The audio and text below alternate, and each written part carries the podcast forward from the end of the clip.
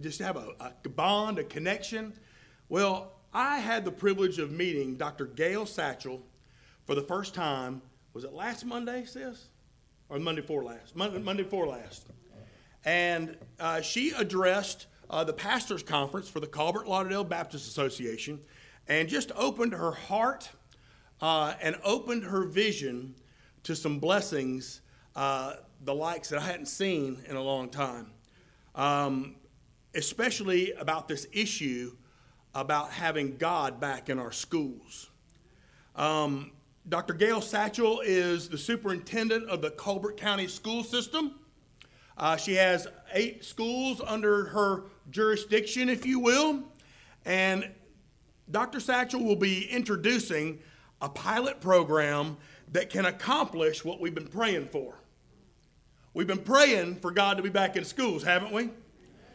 Well, this is something that we can be involved in. Uh, this may be the very answer to our prayers. And if you will attend tonight's business meeting, we're actually going to discuss further and vote to provide some financial support that will help, help make Dr. Satchel's vision a reality uh, in our area. And it will also help answer our prayers. How many of you know that many times we just got to get real and put rubber to the road? Amen. A lot of times we pray and we pray and we pray, but you know what? The answer to our prayers are found in the mirror. Amen. Would you agree with that? So we want our prayers to become a reality, and I'm not going to say anything more because she's getting ready to bless you.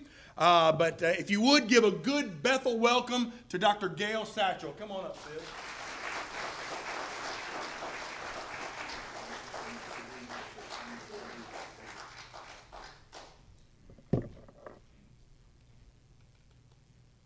Good morning. Good morning. Is it on? Is it, is it on? Good, good morning. Good morning. Okay. Um, Br- Brother Bill, thank you. Um, if I get emotional, it's because um, God has um, asked that I share my testimony, and uh, He's never asked me to do that before. And um, so I'm still getting used to this. And um, so I ask that you pray with me. I, I do thank Brother Barlow for believing in me. Um, and thank you for giving me an opportunity um, to uh, come to you and ask for your support um, so that we can get prayer back into school. Now, if any student like me, young adult like me, um, prayer never left for me because I always pray before my test. and I always pray before report cards. So, so, it never left me. Um, I do want to thank my husband for being here, Melcha. He is a principal at uh, Colbert County High School. Our son, MJ, he's a student. Um, how many of you are in the band? Any kids are in the band? Yay! He's a drum major at Colbert County High School, so we'll see you guys out there. Uh, we're excited uh, for the new year. I'll start with Proverbs 22 and 6 to start children off on the way they should go, and even when they are old, they will not turn from it. Amen. And I'll start with my testimony. And I need you to hear my story because what I'm going to ask you to do at the end, it'll all make sense to you. You see, according to stats, I was an at risk child in school, both secondary and post secondary. I had nothing going for me, according to research. Black, female, raised by a single parent, and that wasn't by her choice. My father was killed in the Vietnam War. You see, I was born in September and he was killed the following January.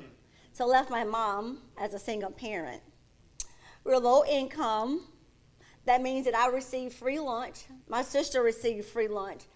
The summer going into my senior year, I got a part time job, and they said because I made money, uh, we then got on reduced lunch. So we were, um, we were poor. You may not know what low income is defined as, but it's working families, but those earnings are twice the low below poverty level as defined by the federal government. So my mom had a, a time providing for us. So again, I go back to saying that the odds were against me. And not only were the odds against me, I felt like God was against me. You ever thought that God is against me? You know, now God never blessed me with a nice talent. You know the ones I'm talking about. Those who could sing, those who could dance, those writers. I mean, they could just make things flow off their tongue and onto the paper. That wise businessman or businesswoman, a Steve Jobs, those type of people. Or what about a stunning athlete with a stunning body? That was never me. God just didn't give me those talents. As a matter of fact, God's plan allowed me to be sexually molested when I was 14 by my mother's boyfriend. My mom had gone out. She asked him to babysit us. And I've known him forever. He's been around my life forever. And um, one Friday night, I can remember it like yesterday, he decided that he wanted to molest me. So,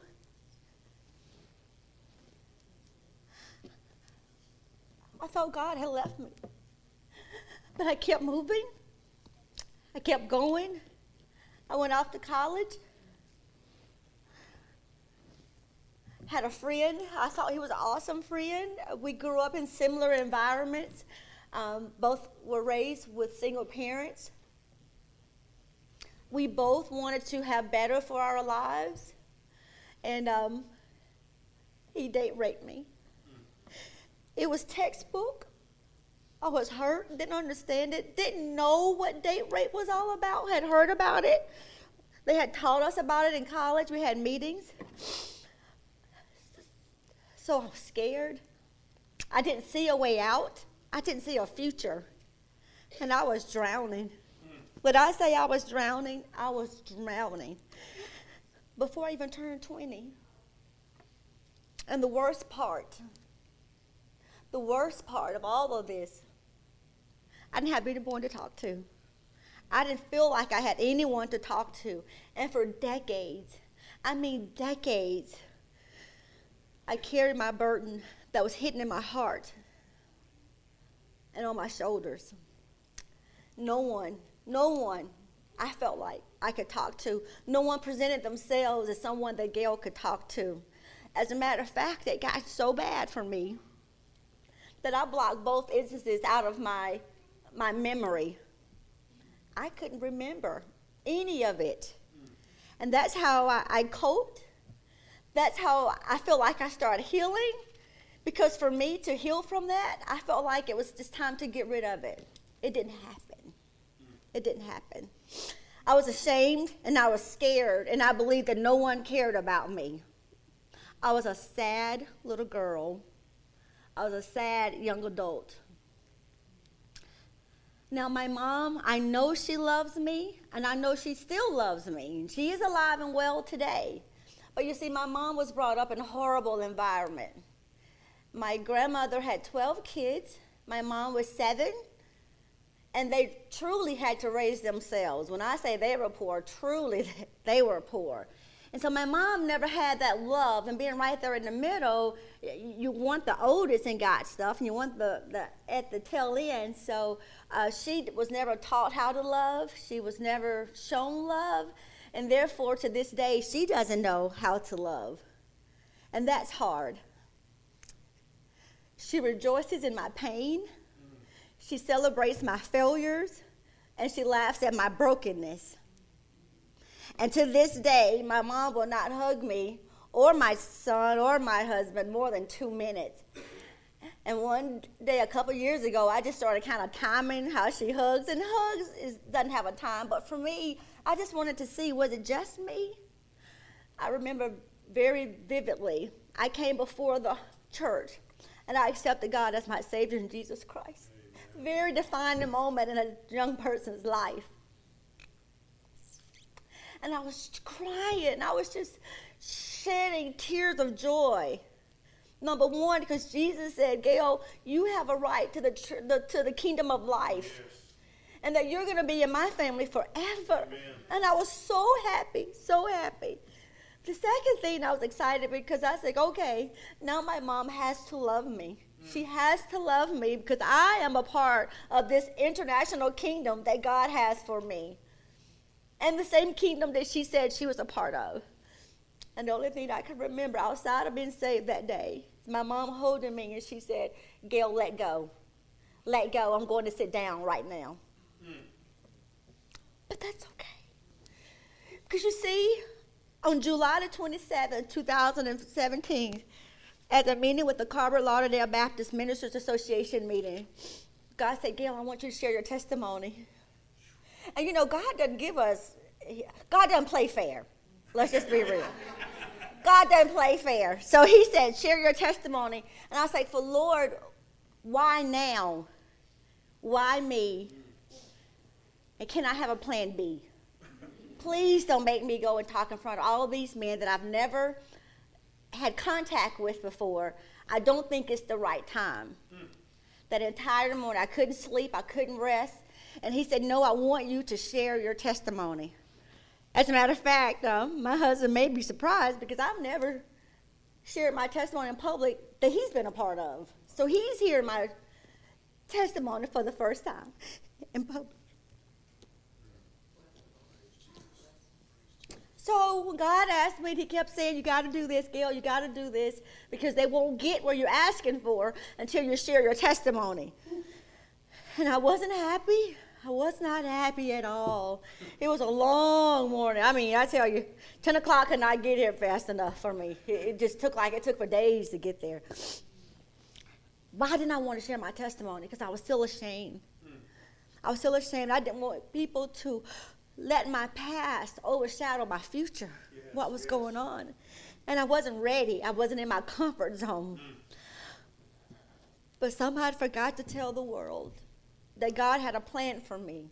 And all those things that happened, he brought it back to me in Jeremiah 29 and 11. He says, For I know the plans I have for you, declares the Lord. Amen. Plans to prosper you and not harm you, plans to give you hope and. Hallelujah. Praise the Lord.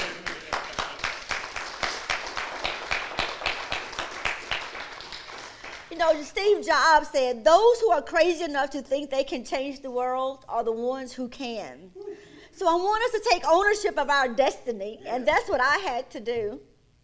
We need to partner with God. And that's what I had to do. And I needed to fulfill my destiny according to his riches and glory. And that's what I'm asking you today. You see, according to Philippians 4 and 19, and my God will meet all of your needs according to the riches of his glory in Jesus Christ. So we go to church. We go to church to be renewed. We go to church, we go to school for professional development and all those wonderful workshops. We go to be re energized, and then we go on vacation to be revitalized. But I am here today to ask you let's revive prayer in our communities. Today, I'm here to ask for your support to start a true mentoring program. I do not wish for any child to grow up in darkness like me. I want every child to have a Christian adult to speak to him or her freely and unconditionally. You see, I was the perfect example of a little girl with a church family but had no church future. Mm. You see, I was just like the youth in the back and my son. We went to church every Sunday, every Wednesday. As a matter of fact, we walked two and a half miles to Bible class, and then we walked two and a half miles back. Wow. Didn't matter the time change, we still walked. I played uh, uh the piano in church. I taught Sunday school in the church. I was in the youth choir. I was a district officer in my church. See, church wasn't the problem with my life. I just didn't have that relationship with an adult to say, okay, look, this is okay. So I want what's best for these kids. I do not want any kid to grow up with burdens on their shoulders that's unnecessary. Because God put us in places so that we can help each other, we can help these young people. So I want to thank you for all that you do for the kids here in the community, in the Anderson community, in Lauderdale County, and all those other places that you help. So at the beginning of the year, we give kids clothes. Am I right? We give them all school clothes, and we get them all the things that they need. But what about at Christmas? When they've grown out of those summer clothes? We need to remember those kids. School supplies. We have donations everywhere. And I totally believe in that because there are kids who do not have school supplies, parents who simply cannot afford it. Even though we're in a public school system, it still takes money. But do you realize that school supplies are consumables? By Christmas, our kids need more paper, more pencils, more highlights, more pens. Think about those things.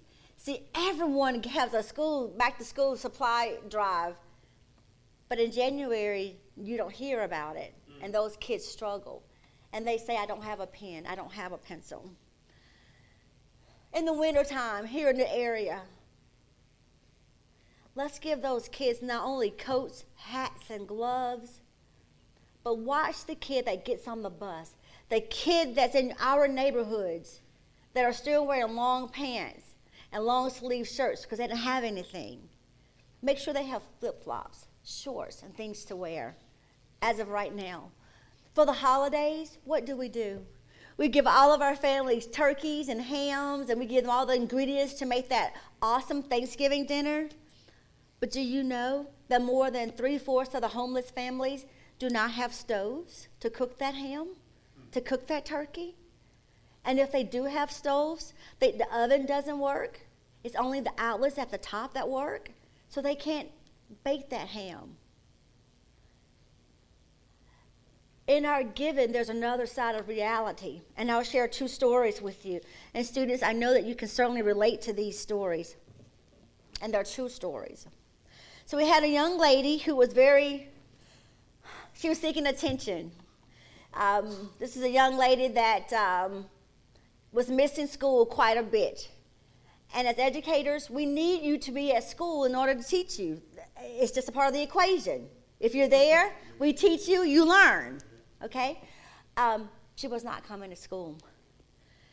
So we sent a um, social worker out to her car, to her home, and she was living with her uh, grandfather. Now, let me give you um, a little history there. So if you'll just press pause. This was a young lady that is a twin but her mother, her birth mother, took the other twin, and they live in South Alabama, and left this twin with her grandmother. The grandmother died and left her with her husband. You follow me? Wow. It's hard, but so the father, that grandfather that she's living with, is not her. Does not share bloodline. She was missing. So we went to the, uh, the, the, grandfather, and he was doing the best that he can in his, his defense. Um, but, you know, kids, you, you, have your grandparents wrapped around your finger, we, you, you get what you want. And, um, and she did. She was not going to school, so we sent the police officer out there along with the research or the social worker and said, "Hey, look, you got to come to school." He said, "Yes, we'll get her to school." And then we said, "Well, you can't miss any more days unless you have a doctor's excuse." Fair enough, right? Then she started going to the doctor's office, getting doctor's excuses. Then I said, okay, you can't do that anymore. Oh, well, she started doing that. And then she started checking out because I said, you can't check out. You can't check in anymore. So she thought, great, I'll check out. So then she started checking out every day. And I called the grandfather. I said, sir, she's missing too many days. I want her to graduate she needs to be at school. And in order to check out, you have to come to my office, the superintendent's office, to check her out. So finally, I, I partnered with her pastor, and I said, So we got to do something. And they loved her. Her church loved her. Everyone in her church loved her. And she was very active with the youth group. So we couldn't quite figure out what was going on. And I, to this day, I can't tell you that we figured it out, but we've partnered her with a mentor. She just needs someone to be there to love her. Her grandfather, I know, just like my mother, loved me and he loves her, but he didn't know how to show it. He was going through the emotions. This child was looking for more attention. We got her back in school. She was actually in summer school. She missed one day of summer school. and now she's back and she's back on target. I'm praying. One more example. We have a young man who had it together, had mother, father, had older sibling. Both parents were working. They were doing what they were supposed to do for their child. But he was certainly the child that had issues. One of his issues was drugs. Parents would not believe that he was doing drugs. We had a um, the drug dogs come in one of our schools. The drug the dogs search all the cars and if you've never seen drug dogs they just kind of walk around and if they suspect something they stop and they sniff and then they bark. They stopped at his car and they barked. We called the kid we called the parents said okay look this is what's going on. Do you know that the parents blamed the school blamed the administrators here's what it was that kid had the perfect parents had the perfect setup, but he didn't have anyone to talk to. He didn't have anyone to say, Look, I'm troubled. I'm doing drugs. And he couldn't tell his parents because guess what? The parents believed what he was saying, and he was saying, Mom and Dad, that's not mine. I don't do drugs, Mom and Dad. Even though he was uh, kicked off um, all athletic teams for doing drugs, and he didn't get the scholarship that he well deserved but because of his drug activities, he could not get that scholarship. But yet his mom and dad said, Look, that's not my baby. That's not my child. That child needs someone to talk to. Yes. Here's my plan I'm giving you an open door invitation. The mentors to come into our schools, break bread with our students over lunch, fellowship with them. And initially, we will refer kids to our mentors. These are the kids that we've defined as our most endangered kids. Be it the little girl that I was talking about, the young man that I was talking about, or people like me. We want to refer them to a mentor. You sit down in the cafeteria and you have lunch with them and you start talking with them. Not preaching to them, just talking to them. And initially, the conversation will be awkward. But just like any other conversations, the more you have, the more freely it begins to flow. And those kids will talk to you. And then we'll have kids who do self referrals. I want every kid to have access to this opportunity. No kid is exempt from pain, from hurt, yes. nor defeat. Amen. Every kid deserves the very best. I'll give you an example. And we'll go straight home. Our son here, MJ. To me, MJ has the perfect life. He has an awesome mom. Yay, me. he has an awesome daddy. We both work. You know, we're educated. We don't spoil him. We do have high expectations of him. He has to work. He volunteers. He has to clean up his room. He takes out the trash. All of the above. He's required to do it. So, do you think his life is easy? Absolutely not. Have you ever been the child of the superintendent? Have you ever been the child of the principal at the same time? So even he has to accept his teenage crap. Can I say crap? and the, his, then he has to take mama's, then he has to take daddy's. So don't you think that he could benefit from someone just sitting and talking and saying, hey, look, man, it's hard. My mom just implemented a new attendance policy, and all my friends are mad at me. then he has a little girl who's saying, Look, I'm going to be absent. Don't you have your mama call the, the, a social worker on me? It, things like that. Every kid, every kid deserves someone that they can talk to unconditionally in an environment that they feel comfortable in. No kid is exempt from hurt, defeat, or pain, no matter what they may look like on the outside. So I humbly ask you when you go into your budget, think about those kids who need that one on one, that counseling, that mentoring in their school. And as you're looking at your mission budget, I'm just I'm throwing out a number here, but look at it. Maybe carve out two hundred dollars a, a month. That's twenty four hundred dollars a year to add to this mentoring programs for eight schools with two thousand four hundred and sixty three kids. That they all can be served. Every kid deserves to be served. So, Gail, what's your final outcome? What do you want? My final outcome when this works. I want all students, all students, to graduate life ready, mentally and healthily engaging, and born again warriors for Jesus Christ. Come on. That's it. It's not rocket science. It's not rocket science, folks. We must wake up and we must take action. Help is needed right now in our back doors. I do understand the Great Commission go ye therefore and teach all nations. But have you ever thought that Jesus said our nation starts right here? Jesus said our nations could possibly start across the river. Jesus said our nations could start right here with our kids. John F. Kennedy, in his inaugural address, January 20th, 1961, he stated, And so, my fellow Americans, ask not what your country can do for you, ask what you can do for your country. Folks, I'm asking you today, what can we do? You see, God ordered our steps, yes. but our stride is up to us. So don't believe the hype. As you can see, and I've told you about the stats for me, but they got it wrong, boys and girls. They got it all wrong. I'm here to tell you don't let stats determine your future. Mom and dad, don't let stats define your students' future. Community members, don't let stats define your community kids. Now there's some there's some some good in those numbers, but it doesn't have to be. It doesn't have to be.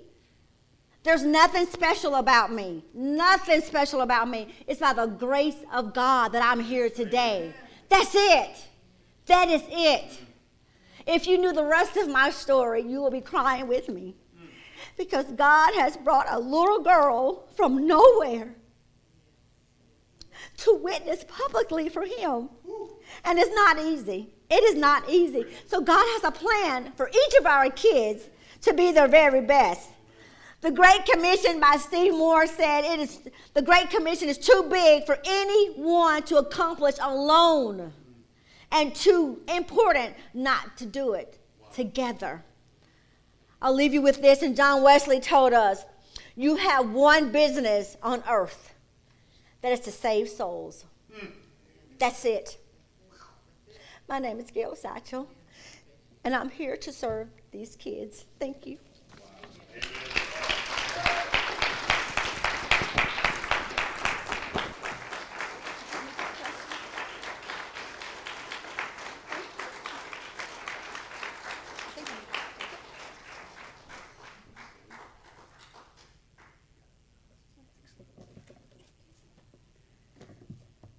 God is good.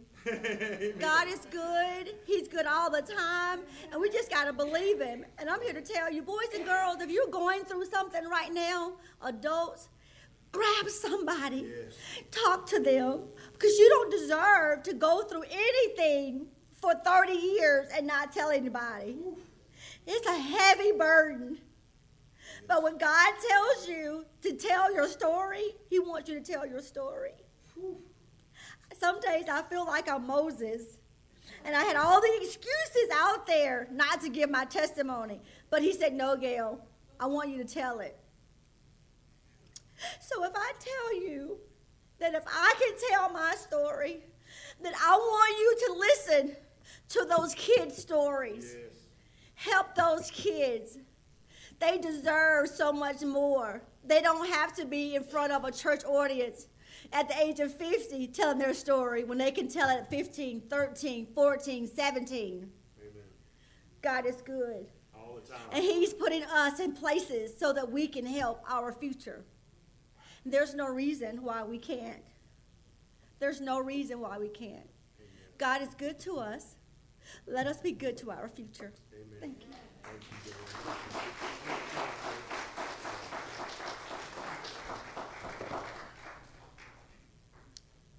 Well, God delivered as promised. Amen. What a powerful, powerful testimony. And you may be thinking, with all that you've heard,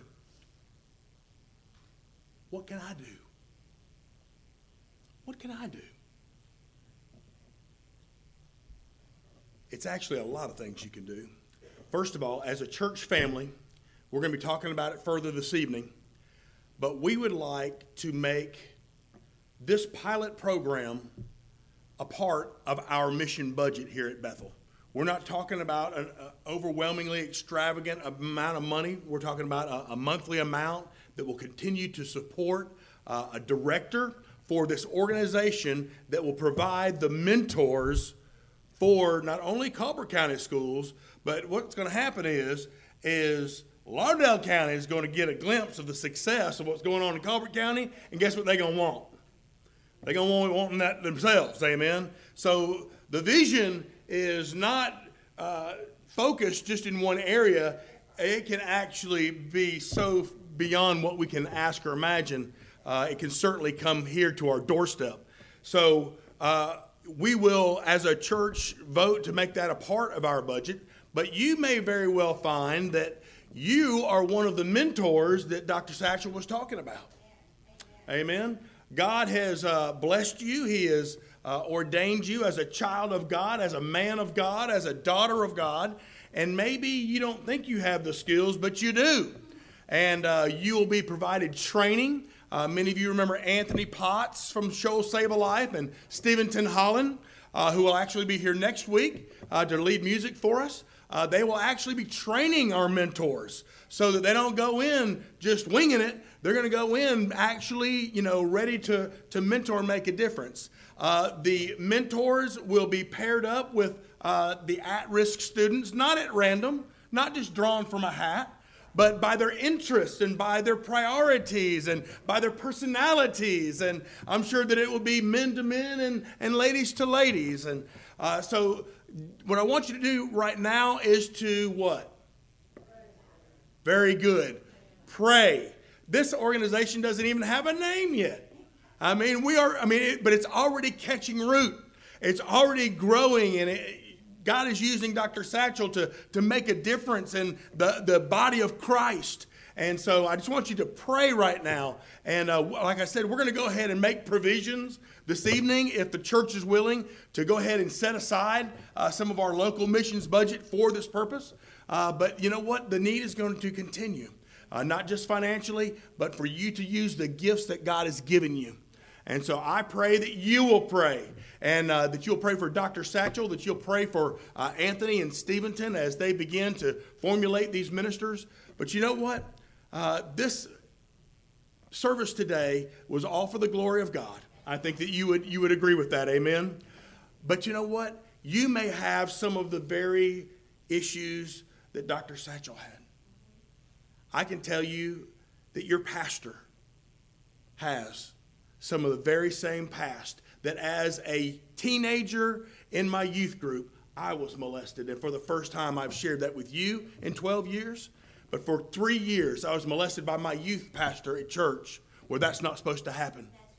And but I can tell you, by the grace of God, I stand before you as a, a minister of the gospel of Jesus Christ, and I want to make sure that that never, in my power, has have to happen again to another young person. Amen. So. If I've got that story, Dr. Satchel's got that story, I know that many of you have that story and stories like it, and we can make a difference in our youth. So today, this invitation is so multifaceted, I can't begin to put my finger on it.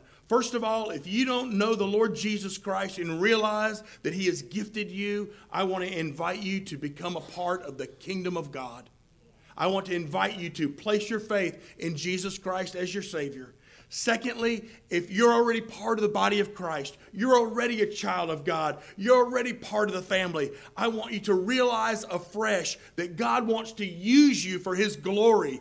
It may just be by telling your story, it may just be by opening your ears and listening to a, person, it may be by uh, accepting this invitation I mean, how many times have we said, oh man, if we could just get into schools? Here we got a wide open invitation come into my schools. And I'm telling you that once it's seen, it will grow. It will be very contagious. So maybe you need you've realized I need to use the gifts that God's given me. I need to use my story for God's glory. I want to invite you to make a public profession that you're going to do that today. So uh, maybe as a church, you just want to come and pray. Whatever the case is, whatever decision you want to make, I want to invite you to listen to the Spirit of God. Listen as He whispers to you and accept the invitation that God is offering you this morning. Let us pray.